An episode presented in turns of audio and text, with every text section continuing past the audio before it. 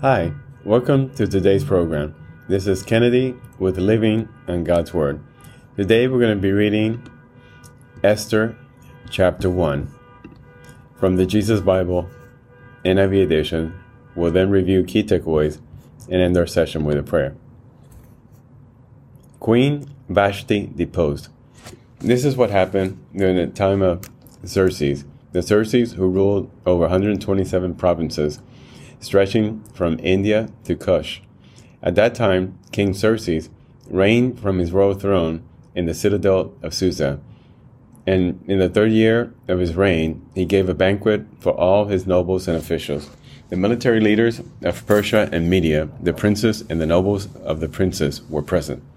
For a full 180 days, he displayed the vast wealth of his kingdom and the splendor and glory of his majesty.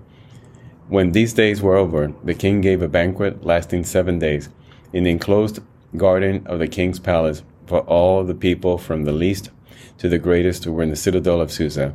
The garden had hanging of white and blue linen, fastened with cords of white linen and purple material to silver rings on marble pillars. There were couches of gold and silver on a mosaic pavement of porphyry, marble, mother of pearl, and other costly stones. Wine was served in goblets of gold, each one different from the other, and the royal wine was abundant, in keeping with the king's liberality. By the king's command, each guest was allowed to drink with no restriction. For the king instructed all the wine stewards to serve each man what he wished. Queen Vashti also gave a banquet for the women in the royal palace of King Xerxes. On the seventh day, when King Xerxes was in high spirits from wine, he commanded the seven eunuchs who served him, Mehuman, Biztha, Haborna, Bigtha, Abagtha, Zethar, and Karkas, to bring before him Queen Vashti, wearing her royal crown, in order to display her beauty to the people and nobles, for she was lovely to look at. But when the attendant delivered the king's command, Queen Vashti refused to come. Then the king became furious and burned with anger. Since it was customary for the king to consult experts in matters of law and justice, he spoke with the wise men who understood the times and were closer to the king.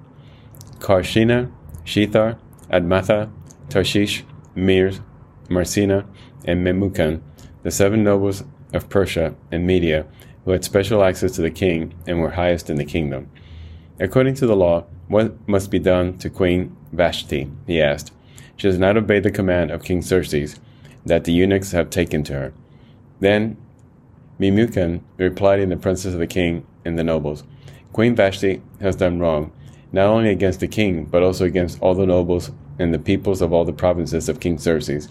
For the queen's conduct will become known to all the women, and so they will despise their husbands and say, King Xerxes commanded Queen Vashti to be brought before him, but she would not come. This very day, the Persian and Median women of the nobility who have heard about the queen's conduct will respond to all the king's nobles in the same way. There will be no end of disrespect and discord. Therefore, if it pleases the king, let him issue a royal decree, and let it be written in the laws of Persia and Media, which cannot be repealed, that Vashti is never again to enter the presence of King Xerxes. Also, let the king give her royal position to someone else who is better than she.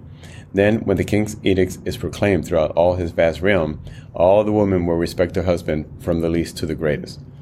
The king and his nobles were pleased with this advice, so the king did as Memukan proposed. He sent dispatches to all parts of the kingdom, to each province in its own script, and to each people in its own language, proclaiming that every man should be ruler over his own household using his native tongue. This is the end of Esther, chapter 1. So let us pray. Father God, thank you so much for your wonderful wisdom. Thank you for writing your words down and for this story of Esther. What we see here the stage is being set, where Xerxes' queen, Vashti, is being stripped of her powers. And now the stage is set for one of your people to come and restore the Jewish to the proper place. Father, we are amazed at your wisdom and how everything has a purpose. Let us lead our life with trust and confidence in you, and knowing that you will always deliver us, knowing that you have a purpose for our life. We pray this in Jesus' name. Amen. This concludes today's reading and interpretation of Esther chapter 1. We hope that you will join us again tomorrow. God bless you. This is Kennedy, your brother in Christ, always.